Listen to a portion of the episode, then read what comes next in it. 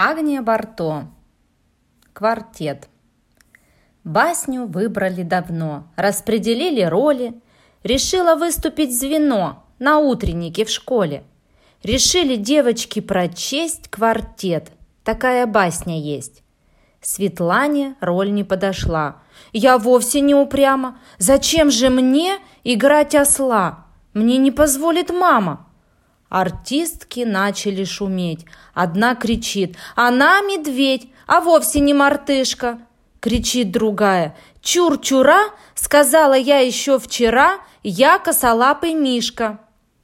Проходит день и два денька, потом проходит пять. На репетицию никак артисток не собрать.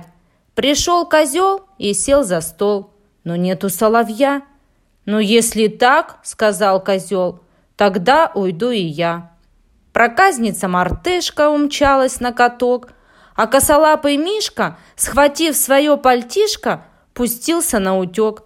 То нет мартышки, то козла куда-то тетя увезла, то Мишка косолапый ушел на лыжах с папой. Когда в товарищах согласия нет, не прочитать им и квартет –